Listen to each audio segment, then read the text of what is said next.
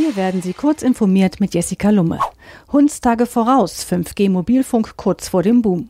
Für Deutschland sind 5G-Netze und Geräte noch Zukunftsmusik. Dennoch können hinter 5G-Meldungen durchaus seriöse Absichten stecken. So will Niedersachsen als erstes Bundesland 5G-Campusnetze fördern. Mit ersten kommerziellen Starts in Deutschland rechnen Fachleute ab Ende 2019. Meteorologen fürchten allerdings, dass 5G-Geräte in ihre Frequenz hineinstrahlen und so Wettervorhersagen stören.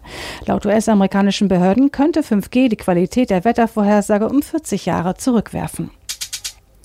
Quantencomputing, Microsofts Development Kit, wird Open Source. Microsoft hat das Quantum Development Kit QDK als Open Source Projekt veröffentlicht. Damit stehen Werkzeuge sowie Beispielanwendungen und Anleitungen zum Entwickeln mit der Programmiersprache Q-Hashtag quelloffen bereit. QDK ist vor allem als Spielwiese ausgelegt, mit der Softwareentwickler und Forscher die Möglichkeiten ausloten können, wie sich Quantencomputer nutzen lassen. Microsoft betont, dass es das QDK als Community-Projekt sieht, das durch die gemeinsamen Bemühungen von Forschern, Entwicklern und Akademikern gewachsen ist und weiter wachsen soll.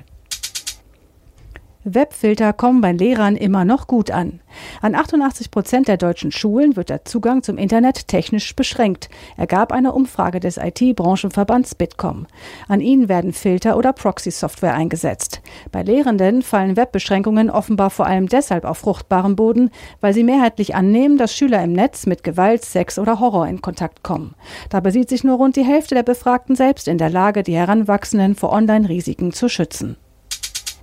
Android. Word erreicht eine Milliarde Installationen.